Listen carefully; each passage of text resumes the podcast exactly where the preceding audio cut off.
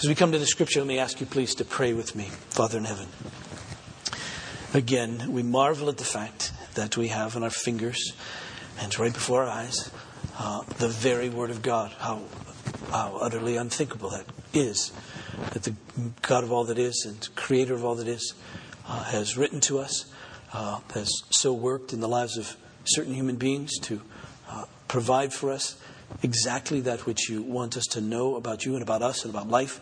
And uh, here we have it. And so I pray that we uh, worship you by taking this up uh, and uh, showing that you are worthy uh, of our thinking.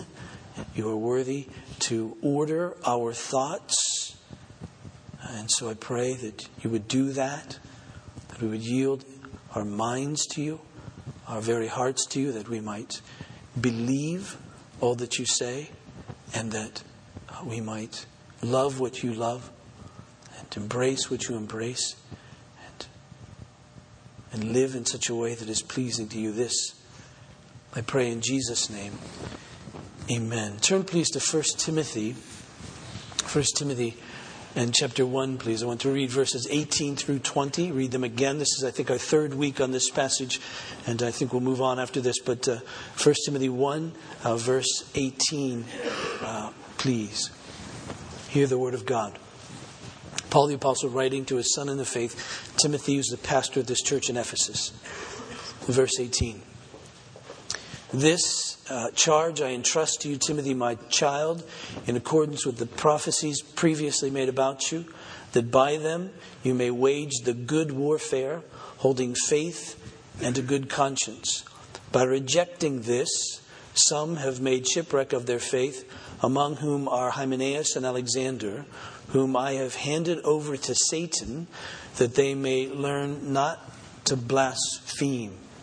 Now, in my prayer, I'd made mention of the fact that we're worshiping and we worship God not only by singing praise and giving thanks to Him, not only praying, but also by listening to Him. And in this act of worship, of listening, what we're really saying is, God, that you're worthy of our love, that we're to love you with all of our hearts, soul, mind, and strength. Everything in us is to turn to you and love you. And so as an expression of love to God, we listen. As an expression of love to Him, we say, You're worthy, you're worth. That's this word worship comes from an old English expression, worthship, you're worth it, as we would say it. That God is worth our minds. To yield our minds to Him to say, We desire to think as you think, to know as you reveal yourself and life to us. So, so we yield ourselves to you. So when we come to this moment in worship, we're worshiping by listening, we're worshiping by believing that which is true. And so here we come. And so Paul writes to this young man, this young pastor, Timothy, that which is the very word of God. Now, it's amazing to us. We don't know really how quite to explain how it is that a human being, a man like Paul and others who wrote the scripture from Genesis to Revelation, actually did that. But we trust God in the midst of that because He says that this is His very word, that this word is God breathed. Peter described it like this He said, The prophets of old spoke and wrote as those carried along by the Holy Spirit. And so we trust that as Paul is writing this letter to Timothy, as an apostle, as one called by God, chosen by God, gifted by God to write Scripture, really, that even in writing this, Paul wasn't in a trance in some sense and, and sort of just hearing in one ear and it going right down his arm into his pen. And then I guess he would hear with his left hand and get tired and write with his left hand. I don't know. It wasn't that at all. It was, this was flowing from Paul's life. All this made sense to him. And, and yet God was at work in him in such a way that he would write what would stand the test of time and be of benefit, because it's the very word of God, to Christians throughout the generations. So here we have it. So again, uh, you may pick up as I pray from time to time concerning the scripture that we mustn't ever lose the, the, the amazement of what we have here as God writing to us. I don't know about you, but I, I have a few in filed away somewhere. Special letters from people uh, that have been special to me and have said certain things that I say, I want to keep that.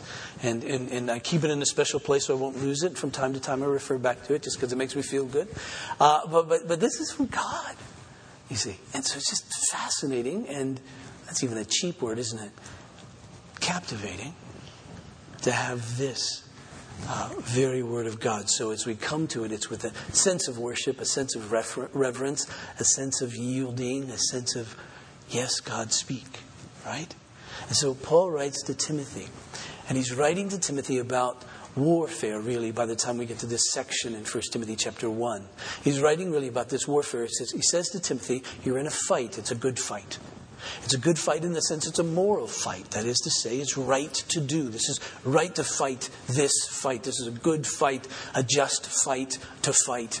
And it's good in the sense it has great value, it has eternal value. In fact, as we see, it has such value that if it's won, all is won. If lost, all is lost. So it's that kind of good fight. He says, fight the good fight.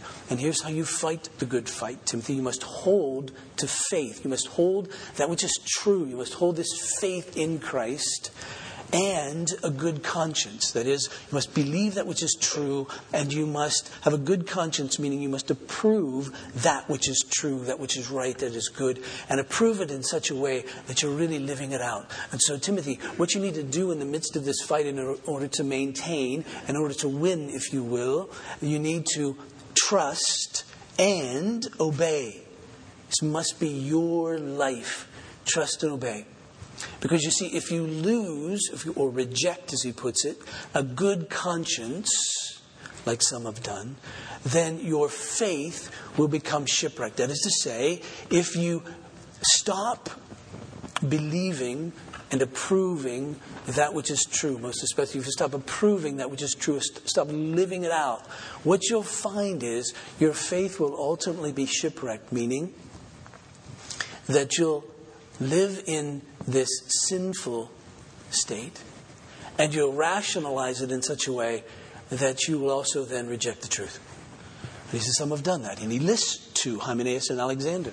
He says, their, their faith is now shipwrecked. It won't take them where it needs to go. It, it's been wrecked. It won't get them where they need to be in terms of relationship with God. And so, he says, don't do that. And so Paul says, here's what I've had to do. I've had to give them over to Satan, if you will, to teach them not to, not to blaspheme. Now, it's that expression that we've taken up in this week, uh, last week, and in some sense this week, that expression that Paul has given them over, over to Satan to teach them not really to, to blaspheme uh, blaspheme, to slander God. They've spoken that which is not true about God. Now, the question for us about them really is how they get there. What does that really mean? Uh, did, did it mean that, well, they started out believing all the right stuff? And then they caught, caught up into some sort of sin, and then they rejected that which is true and began to teach that which was false. And, and, and so now they've come to that situation. We, we want to know were they really believers? And then did they lose faith, we want to ask were they really saved at one point from the wrath of God? Were they really born again, as the scripture says? And, and, and then reach a point where they rejected all of that, and now Paul gives them over to Satan. And, and, and that sounds so drastic, doesn't it? To be given over to Satan. Uh, and Paul says, I want them to learn not to slander, not to blaspheme. Uh, and we realize that that appears as if Paul's implying there's going to be some pain involved in this because we don't know exactly how they would be taught that lesson.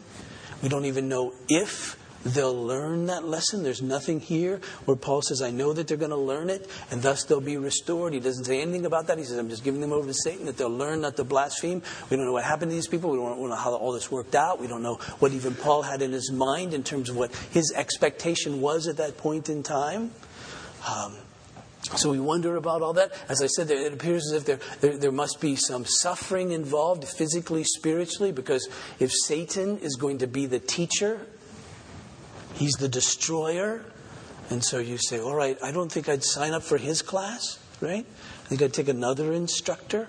But Paul is saying, I'm taking you out of this sphere where God protects and, and God graciously disciplines and teaches, and now I'm going to put you out in this sphere, out of the church. I'm going to put you over here where Satan is the teacher. Now, clearly, the last thing in Satan's mind would be to teach them not to blaspheme. Satan's after us blaspheming, but Paul knows that God is sovereign and that God can use even the evil one to teach good lessons, if you will. Ultimately, Paul knew that in his own personal life. He said he had a messenger from Satan, a thorn in the flesh, that ended up teaching him a great lesson and so forth. So it can happen. And so we don't know how all that's going to take place. There's much here that's uncertain. But we do realize that Paul is saying that he, as an apostle in the church, as the church of Jesus Christ, had that kind of power and that kind of authority. Because Jesus said to the church, to Peter first and then to the church, that he gave to the church the keys of the kingdom of heaven, so that whatever the church would bind on earth will have been bound in heaven. Whatever is loosed on earth is loosed in heaven. And that is forgiveness language, really, binding and loosing. Binding in sin, loosing from it. To loose from sin is to be free from its penalty, free from its power. And so that, that sense, so, so, so Jesus had said that the church, because the church has been given the gospel, that the church has that kind of power, that kind of authority. When the church is being the church, now when the church isn't being the church, we're making stuff up, when we're going beyond that which we've been given, then we have difficulties. But when the church is being the church, you see, we have that kind of power, that kind of authority. So do you understand that when Paul was saying, I'm going to give you out over to Satan, I'm going to put you out of the church, that that was far more drastic than any civil discipline that a person could ever receive. Because you see, a civil government, a civil judiciary, can only affect really our life now. But the church, you see, through this discipline and putting someone out of the church, can affect their souls for all eternity. So you see the difference there. See how much more significant this is.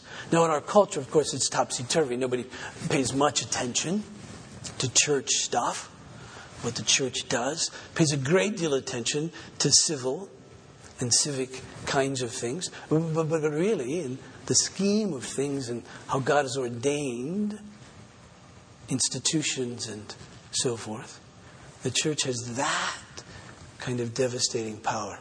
Just mention that, meditate on that for the rest of your life. Think about that. Now, that's what's happened here. And so we're captivated by that. So last week we talked some about this sense of giving over to Satan and what that means. But what I want to talk about this Sunday, as I mentioned last week in prep, was to simply say, to ask the question, what did, what did Timothy get from all of this? Don't you wonder if he wondered, well, what about me? I mean, if, if this happened to them, what about me? If this happened to them, what, what, what about my situation? As, as I read this, I have to say that as I read this passage, I, I think, well, boy, if this happened to Hymenaeus and Alexander, well, what about me? Because you see, when I think about Hymenaeus and Alexander, when I picture them in my mind, they look like Hitler. Right? I mean, they just look bad people. Oh, they're being given over to Satan. All this bad stuff, right? But you know what? I bet they were really nice guys. I bet they fit in really well in the church in Ephesus. I bet everybody liked them. In fact, I, I, sometimes I wonder if they weren't more likable than Timothy himself. They were wolves in sheep's clothing. They were very convinced that what they were saying was really true. And so you get the sense that they were, could well have been very likable men. Somehow they were able to live in the context of a church where Timothy, who was Paul's son in the faith, was the pastor, and survive and have a following in the midst of all of that. So, so they, they, they must have had something going on that was attractive, that attracted people to them.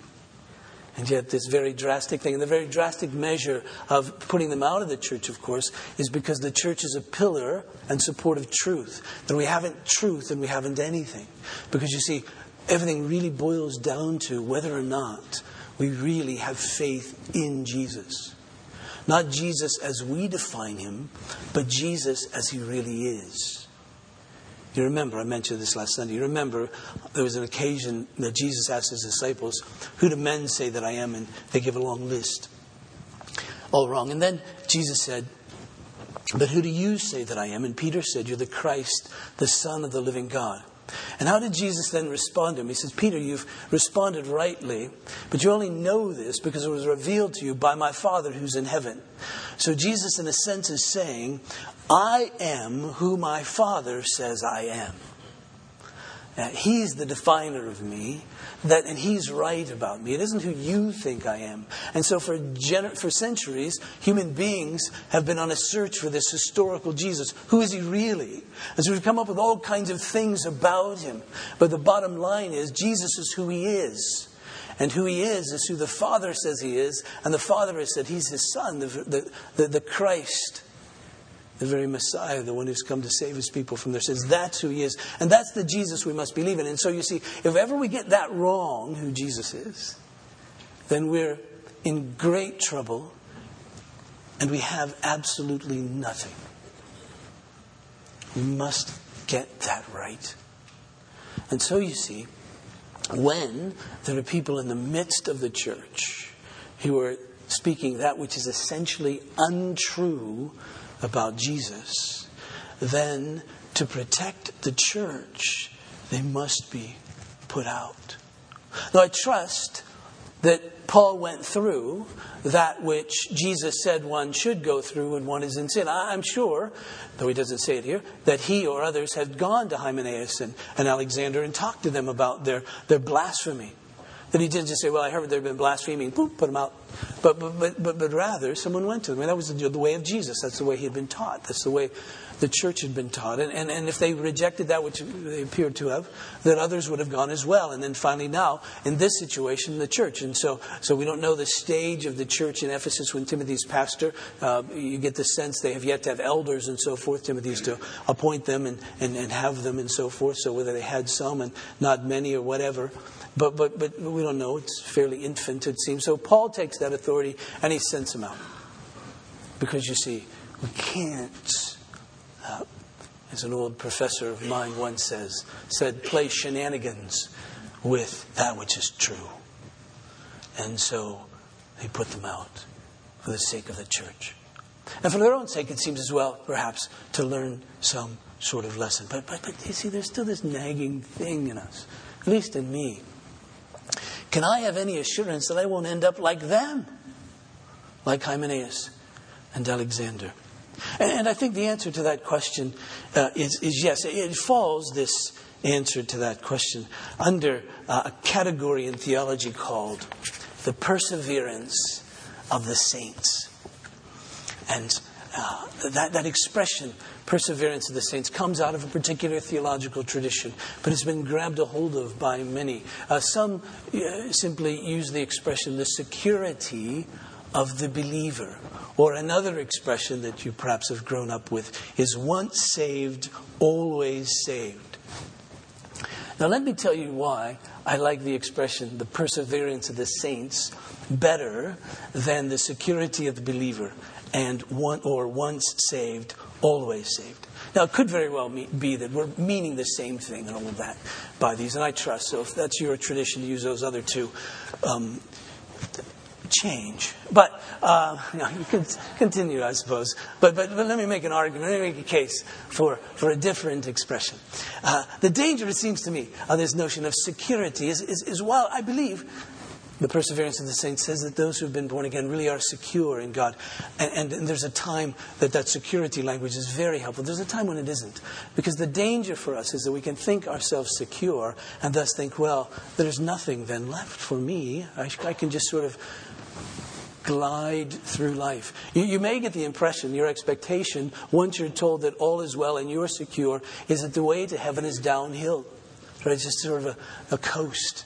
But yet, as we live our Christian lives, we know that it really isn't. And on the one hand, while I'm secure, it doesn't always seem that way because there's a great deal of struggle and effort that seems to be going on in, in the context of my life and the lives of others. And so I wonder, what, And so security, yes, but danger. The notion once saved, always saved gives the impression that, well, you know, I sort of, as, as my southern friends might say, I got my religion, now all is well.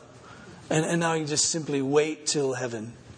And, and well, there's a sense in which one has to be once saved to be always saved. And, and there's a sense in which that's quite true. The danger there, again, is to think that it's in the past and not in the present and not in the future. It's in the past, but, it, but it's not where I live right now today. The, the expression perseverance of the saints came through one because it's a biblical expression. Jesus said, He who perseveres or endures to the end will be saved. So it comes from that expression from Jesus.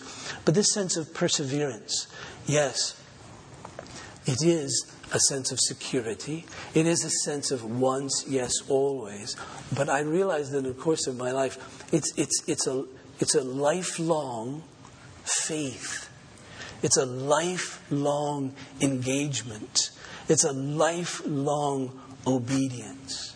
That I don't think is something that happened just in the past and in the future, but, but the sense of in the midst of my life today, yes, I'm clinging believing in Christ. I'm persevering. I always like the expression perseverance because when I think of a Christian, I think of one who's sweating.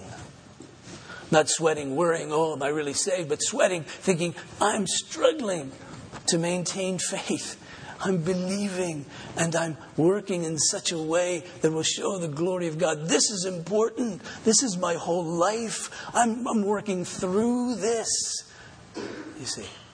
And so our expectation when we hear perseverance isn't that we just have our, our feet up, or that we're simply on a coast mode in neutral, but there's, there's something active in the context of our lives. And when this sense of perseverance of the saints, when we hear saints, we don't mean saints like some sort of special Christian who, who has some sort of halo or something like that, but saints in the biblical sense that these are believers all believers, according to scriptures, are saints. The word saint means holy ones. The word saint means uh, set apart ones. First Greek word I ever learned, I learned from my mom. I don't know where she learned it, but I learned it from my mom. It's the Greek word hagios, which means holy. And she would often, in, with a smile on her face, refer to herself as an old hag one who is holy, you see, hagios. And so, uh, and, and, that's who we are, you see. We're holy ones, set apart by God for His blessing to be conformed to the image of Christ, declared by God to be holy, to be righteous, because of the righteousness of Christ. And so, you see, our hope is in what we classify theologically, and this, this idea of the perseverance of the saints. Now, now, in what then is our hope as saints who are persevering? Westminster Confession of Faith. Let me just, I don't quote this or read this to you very often. Um, it's been a few years since I have done that, so let me do that. This is out of chapter 17 in the Confession. Now, the Westminster Confession of Faith, written um, 18th century and um, 17th uh, century, uh, 1640s, uh, by about a hundred or so um, divines, as they called them in those days, ministers, pastors, theologians in England, a few in Scotland. And uh, they got together for a number of years to write out, for a particular reason for the government actually, to write out uh, truth, summarize biblical truth. That was their goal. It isn't infallible, but it's helpful. And chapters 17 and 18, quite frankly, is the best stuff I think ever written. Few seven paragraphs in the two chapters, very little to read, but the best stuff that's been written on this whole idea of how we persevere. And, and here in the first paragraph of chapter 17, they lay out, these old dead guys laid out um, our uh, real hope it says, Those whom God has accepted in his Son and has effectually called and sanctified by his Spirit can never completely or finally fall out of their state of grace. Rather, they shall definitely continue in that state to the end and are eternally saved. Now, notice that The hope here is not in the people who are saved, but the hope is in God.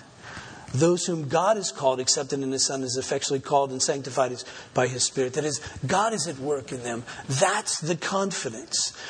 Paragraph two, they wrote this. They said, This endurance of the saints doesn't depend on their own free will, but on God's unchangeable decree of election, flowing from His voluntary, unchangeable love.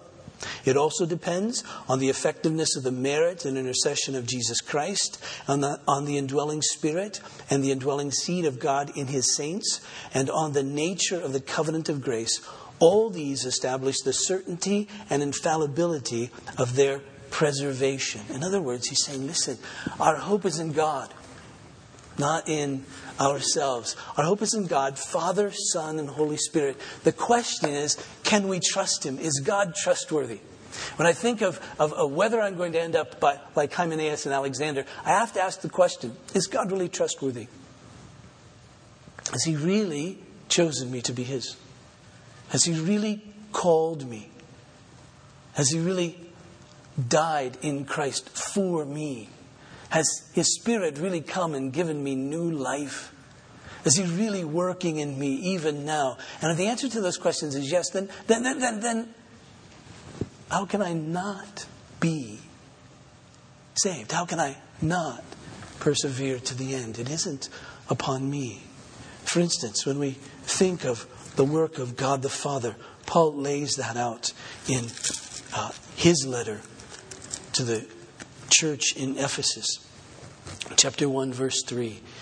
We read this Blessed be the God and Father of our Lord Jesus Christ, who has blessed us in Christ with every spiritual blessing in heavenly places, even as he chose us in him before the foundation of the world, that we should be holy and blameless before him. In love, he predestined us for adoption through Jesus Christ, according to the purpose of his will, to the praise of, the, of his glorious grace with which he has blessed us in the beloved. That's a statement about God. This is his plan. And he says that he's chosen various ones to be his and to be adopted as his children. Now, the question is can he do that? Did he do that? Can I trust him that he, that he did that? Uh, Romans in chapter 8 speaks to us we read some of this already today in our reading. Romans 8, verse 29 speaks of God. For those whom he foreknew. And that isn't a foreknowing something about us. That means that he knew us ahead of time, knew us intimately, loved us. We could translate that for those whom he foreloved. He also predestined to be conformed to the image of his Son, in order that he might be, that is Jesus, the firstborn among many brothers. And those whom he predestined, he also called. Those he called, he also justified. Those he justified, he also glorified. You'll notice there's no break in any of that language. He's saying if he foreknew you, foreloved you, then he predestined you, he marked out your destiny. If he marked out your destiny, then he called you. If he called you, then he sanctified and will glorify you. All of that together. Uh, and so the question is can we believe him? Do we believe he really did that? And then Jesus, his son. Jesus came and said, I, I came not to serve, but I'm sorry, I came not to be served, but to serve and give my life as a ransom for many. Now, ransom means to pay that which is keeping you captive, to pay so that once it's paid, you can be set free. The question is, did he do that?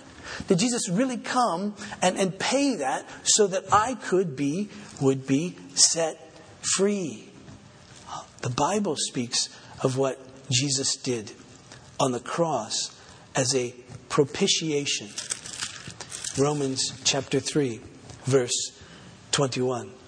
But now the righteousness of God has been manifest apart from the law, although the law and the prophets bear witness to it. The righteousness of God through faith in Christ Jesus for all who believe, for there is no distinction, for all have sinned and fall short of the glory of God and are justified by his grace as a gift through the redemption that is in Jesus, whom God put forward as a propitiation by his blood to be received by faith. Now, what's the word propitiation mean?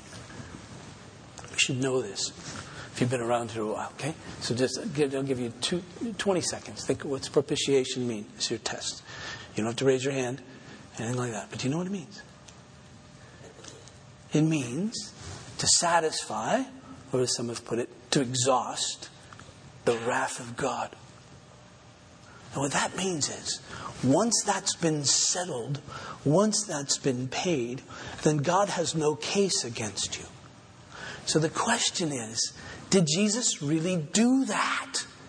Did he really satisfy the wrath of God on my behalf? If he did, then he paid for sins past, present, future. He, he satisfied all of God's wrath against me. So no matter what takes place, no matter what has taken place, is taking place, will take place, God has no case against me. It's, it's all been washed. It comes before Him, it's just gone. Is that true or not? And, and once it's been true, how could it ever stop being true? Right? I mean, once all is propitiated, all is propitiated, all, all the wrath is gone, then how can it start back up again at a later date? You say, well, wait a minute. This says it happened. It's done. When Jesus said it's finished, that's what he meant. So, how can it ever restart? So, how could I ever not be once I have been? You see, this propitiation, this of God. Do I trust Jesus? And, and do I trust Him even today? Hebrews chapter 7 and verse 25. I'm taking this just one verse. I could read a long passage, don't have time. Hebrews 7, verse 25. Of Jesus, the author of Hebrews speaks, consequently, He, that is Jesus, consequently, He is able to save to the uttermost those who draw near to God through Him, since He always lives to make intercession for them. So you see, my security is based upon, grounded in Jesus being alive and being faithful to make intercession for me, meaning to defend me. Always. So, if he succeeds in that, then I'm saved. If he doesn't, then I'm not. The question is, will he be faithful in that? Can I trust him to be faithful in that? Thus, when Paul writes to the church in Ephesus, he speaks of, of Jesus uh, like this. He says, verse chapter 1, verse 7 In Jesus, in Him, we have redemption through His blood, the forgiveness of our trespasses. Why? Because this propitiation has been made. The forgiveness of our trespasses, according to the riches of His grace, which He lavished upon us in all wisdom and insight. Verse 11 In Jesus, we've obtained an inheritance, have obtained it. It's there already, having been predestined according to the purpose of Him who works all things according to the counsel of His will, so that we, who were the first to hope in Christ, might be to the praise of His glory. Do we really believe that happened? Done, finished. It did. How could we be more secure? And we're also secure in the Holy Spirit because you see, it's the Holy Spirit who comes and gives us new life. He changes us. We didn't change ourselves. Remember when Jesus was speaking to Nicodemus, he spoke of something called this new birth, this being born from above, born from God. And you realize that the birth E has nothing to do with his or her conception basic Google bio. No, don't Google anything when it comes to these sorts of things. You won't know what's going to come up. But, but you get my point. You, you know that's true. You and I are here today not because we planned on it. We're alive because of something that took place in our parents. And when we were born, we were going, boy, that was the best idea I ever had. Right? No. It wasn't even their idea sometimes. but here we are right? We find ourselves alive. And that's true in our spiritual lives as well. That's why Jesus uses this image of being born again. We find ourselves alive. It was a work of the Holy Spirit. You can't, you can't see it, but, but it happened. And we know it happened because of the effects of it, because we find ourselves alive. We find ourselves repenting and believing. That's this deal there you see. That's this work of the Holy Spirit. He did it, not us. It isn't our work, but His. So we can trust that it's a good work If it was my work and my work alone, I couldn't trust it for a minute. If I jumped in, I could jump out. But if I was brought in, if I was made to come in, if someone grabbed me over here and put me in here, oh, and this one who put me in here now defends me and intercedes for me, then, then I can trust and I can be safe. I can, yes, all right. That's why, again, Paul, when he writes this church in Ephesus, puts concerning the Holy Spirit, it says, in him, in Jesus. You also, when you heard the word of truth, the gospel of your salvation, and believed him, believed in him, were sealed with the promised Holy Spirit, who's the guarantee of our inheritance until we acquire possession of it to the praise of his glorious grace. The Holy Spirit is referred to as a guarantee. Now, in some versions, it would have this a deposit guaranteeing. It's good translation, good understanding, because this word guarantee is a word that we would use for earnest money in a contract or a down payment. What does that mean? It means I'm going to give you a bit of it in good faith, and I'm going to give you a bit of it, and this bit that I give you convinces you that I'm good for the rest. And so the Holy Spirit is a down payment to us. If we have the Spirit of God, and we do if we've been born again because He's worked that in us, if we have the Spirit of God, then you see we have the very down payment of God. We have the earnest money of God. And He's saying, I've given you my Spirit, so I'm good for the rest. Trust me. A day will come when you'll see all this come to fruition. So you have this. So, the, so, so the, the, those who wrote this Westminster Confession of Faith, those who wrote the Bible, were saying that yes, we have good hope that we won't end up like Hymenaeus and Alexander because God is with us. But you see, in order for Him to, to, to preserve us, in order for us to persevere, we must remain in faith. Right? I mean, if we're justified by faith, this faith must really, in the course of our lives, continue. We must continue in this faith. So the question is, how do we know that's going to happen? Well, will God preserve our faith? Notice 1 Peter in chapter 1. Peter writes this, verse 3 Blessed be the God and Father of our Lord Jesus Christ. According to his great mercies, caused us to be born again to a living hope through the resurrection of Jesus Christ from the dead, to an inheritance that is imperishable, undefiled, and unfading, kept in heaven for you, who by God's power, that is you, you who by God's power are being guarded through faith for a salvation ready to be revealed in the last time. Saying, Listen, I'm going to guard you. I'm going to guard this inheritance for you, and I'm going to guard it by faith. Well, if he's going to guard it by faith, he's going to have to guard our faith. We're going to have to maintain this faith. This faith is going to have to be sustained. And so, even when I think of my own faith, I think of God helping me, God sustaining my faith. We know first and foremost that our faith is a gift from God. It comes because of this work of the Spirit in us. Ephesians chapter 2, verse 8. For by grace you've been saved through faith. And this is not your own doing. It, that is, this faith and this grace, all of it together, it is the gift of God, not a result of works, so that no one can boast. This is the very gift of God to us. And then in Philippians in chapter 1, verse uh, 29, we read this. For it's been granted to you that for the sake of Christ you should not only believe in him, but suffer for his sake. In other words, it's been granted a grace or gifted, given to us that we should believe. That's a very gift of God. But so he gives us this gift of faith, but then God also works to sustain it. You remember the dear father whose son was so demonized that he came to Jesus and he said, Please help my son. And Jesus said, I will. If you believe it. And, and the man says, I do believe but help my unbelief. What a silly thing to ask Jesus, unless he could do that. And so Jesus did help his unbelief.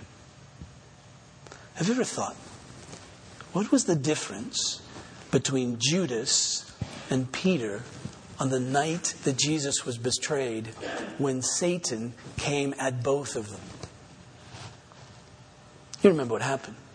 Scripture says that Satan entered Judas and he went out and betrayed Jesus. But you remember what Jesus said to Peter. He said, Peter, Satan has asked to sift you like wheat, but I have prayed for you so that your faith would not fail. In other words, he said to Peter, I will sustain your faith in me, not Judas's. Why? Complicated answer.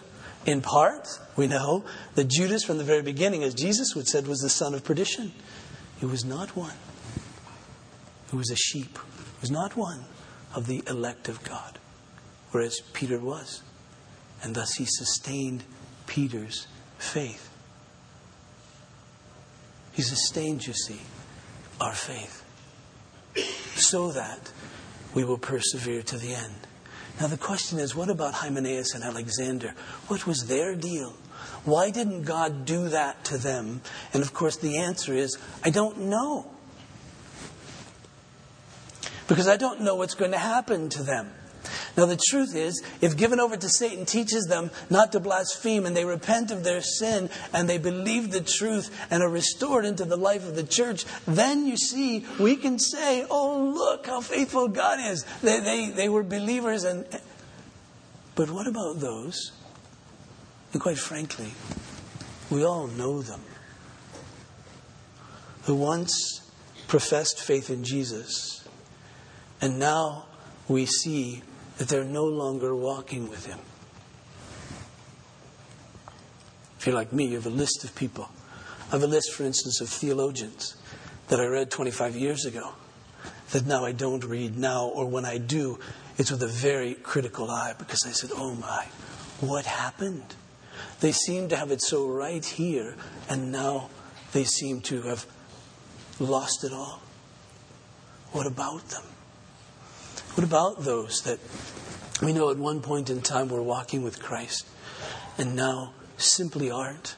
It, and, we, and, we, see it in, in, their lives. Perhaps they don't attend church anymore, or just on the periphery, or come to a Bible study every once in a while. When at one time they were very faithful, maybe maybe they send in a prayer request from time to time. But but it's now how they speak about Christ, how they speak about the church, or perhaps how they don't speak about Christ, and they don't speak about the church. It doesn't seem to be impacting their lives at all. and, and, and yet, we had a sense at one point in time, and we don't really know about them, to be really honest with you. We can't give them any assurance because we don't see any faith, we don't see any life in them from Christ. Yet they did make a profession, but, but what is true of them now? And, and, and we simply don't know. There simply isn't any assurance. And so if that's true of you, then we simply don't know. Now, for those that, that, that simply repudiate the church and so forth, they, they could be like those ones that John speaks of in 1 John in chapter 2. And he writes to the church there, John does, and he says, Listen, probably the church in Ephesus as well, but listen, and says they were with us, part of us, but, but they left us. And so that just shows they really weren't part of us. But, but we know this other group of people. And Jesus spoke of a group of people in his parable of the sower. Because you know, there's, there's some the seed goes out and it falls on rocky soil. Another seed goes out and it falls on thorny soil. When it falls on rocky soil, it doesn't get a really good, good root to it, and so it, it might spring up but it dies out because the sun comes and burns it out. And thorny soil, it comes and the thorns grow and all the weeds and it chokes it out. And Jesus says, Let me tell you, when the seed comes out, this could happen. That the seed goes down and it comes up with joy the person believes that it seems, comes up with joy, but, but then difficulties come because of they've made this profession of faith and they fall away. And you get the sense it never really took root, it never really had root. Jesus' point. And then this other, among thorny uh, places with weeds and so forth, and it chokes it out. And he said, Well, you know, the, the deceitfulness of riches and the worries of the world come in. And so people hear it and, and they may go, Yes, and then things pile on. And they no longer cling to that which is true of Christ. And we say, yes, okay, I get it. Ah. So what do we do? Well, we don't disparage God and say He can't save. We say, in fact, God can save. So we go to them and we say, believe. Hey, look at this. Look at what is true about Christ. And so we continue to warn them because you see, God uses these various warnings to draw people to Himself. Warnings in Scripture that tell us you must believe, or those warnings reveal what's in the heart someone whose heart is really saved will hear that warning and return. Someone who hears that warning and isn't me will continue to drift away. I noticed always when I was teaching in a university that when I would uh, warn my students, the A and B students always took it to heart. The failing students rarely did. I would say, if you don't really study hard for this test, you're going to fail. And I could just see those A students going, oh man. You know, and, and they wouldn't have to study at all, but they would. The failing students are going, to yeah, he doesn't really mean that. Right? It reveals what's in the heart. And so these warnings come to us. And so here's the funny conclusion to all of this. We know that our hope is in God and what He has done and is doing and will do Father, Son, and Holy Spirit. That's our hope. But we can have no assurance unless we continue to believe it. That's our assurance. And He gives us means, you see, in order to help us in our faith. He gives us means. He says, I want you to continue to come under the Word and to hear it. If you don't, you're in trouble. If you do, your faith will be strengthened. God uses means. He says you must pray, you see. You must pray. Hear this word and pray, God, help me. And I'll hear your prayers. And through that means, your faith will be sustained. You, you must come and, and worship. You must be in fellowship so that you can live life together and be corrected by one another and correct one another in the course of your living. That's a means, you see, that God keeps us in the faith. And He gives to us His sacraments as well. And He says, Here, I, I want you to come. And this will help you. This will help to sustain your faith. I must say, I, I take that prayer of that father who came to Jesus with this terrorized son, son terrorized by Satan. And, and I take it, and he prayed, I believe, but help my unbelief. There are times when I pray that, but most often I tweak that like this I believe, sustain my belief. I believe, sustain it. Guard it, God. Keep it. Keep this faith. When I pray that, I, I believe the Holy Spirit takes me back to the scripture and says, Read about me. So you can trust. Because faith comes by hearing this word of Christ. And the Spirit takes me to my knees and says, Pray that God will help you. And He will. Well, when I, when I pray, sustain my faith, He brings me into contact with other believers who are living this out and I see their life. Or I can tell them about my difficulties and my struggles and they, they help me. The Holy Spirit gives gifts that encourage and help, you see. Or my life is corrected just by watching the life of someone else. I have some people, I come into contact with them, and, and all of a sudden I sit up straighter. You know what I mean? It's just like, whoa, I can't be around them and be so spiritually slothful. And it's just a help to me when I'm around them and all of that. And the Spirit brings me to this table as well. Because you see, sacraments, as we call them, ordinances, some other traditions, whatever you want to use is fine with me. But sacraments, that which is common but made sacred in the sense of being set apart by God to say, I want to show you something with this that, that's really special. And, and, so he sets apart bread and juice as we do it and, and says, I, I, I want to give you this sacrament, which is a sign and a seal of my promise the sign and seal of the covenant of grace. A sign meaning it's pointing to something.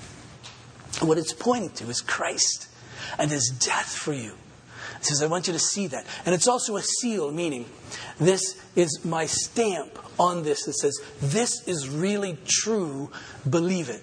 And so he gives us a couple of these baptism and the Lord's Supper, communion. And, and, so he says, I want to use these in your life so that every time you see them, every time you participate in this, you're going to think of me. And not only that, I'm going to be present in a particular way with you to help you as I'm present when you're reading the scripture. I'm present when you're praying. I'm present when you're worshiping. I'm going to be present here in a way that will help your faith. And so here we are. And we remember that on the night that Jesus was betrayed, he took bread after giving thanks, he broke it, he gave it to his disciples, and he said, This is my body given for you. You see, this is a sign and a seal of God's covenant of grace. We see this, we say, Oh, yes, Jesus gave his body that I might be saved. And God is saying this. Bill isn't saying this. You are not saying this. God is saying this in the midst of just this. Saying, look at this. I gave my son. Believe this. This is really true. The same night, Jesus took the cup. And again, after giving thanks, he gave this to his disciples and he said, This cup is the new covenant in my blood shed for many for the forgiveness of sins. Do this in remembrance of me. And the Lord says, Believe. You see, this is from me. My son's blood was shed for you. Believe it. That's what keeps you. And so he invites us, calls us to this table. And he says, As often as we eat of this bread and drink of this cup, we declare the Lord's death until he comes. That is, it's always before us. And so we're reminded and we meet with him and we say, Yes, that's really true. And so we come to this table and we take a piece of bread, we dip in the cup, and we eat it. And there's a sense in which we say, Yes, I believe. Please, God, sustain me. I believe, God, I'm depending upon you to keep me. God, God, you're the one who chose me. You're the one who called me. You're the one who changed me. You're the one who enabled me. You're the one who saves me. I trust you. And when we're like that, then we're way, way, way far away from Hymenaeus and Alexander. We're in the very heart of God. That security that's always, that enables us to persevere. Let's pray, Father. Pray for me for us. That you would set apart this bread, this juice in such a way that we'll know that this is your way of communicating to us, your way of saying what Christ has done to us. And that in this, this moment, this time, that you will fortify, strengthen, sustain our faith, that we might live in the certain hope of eternal life. On this we pray. In Jesus' name, amen.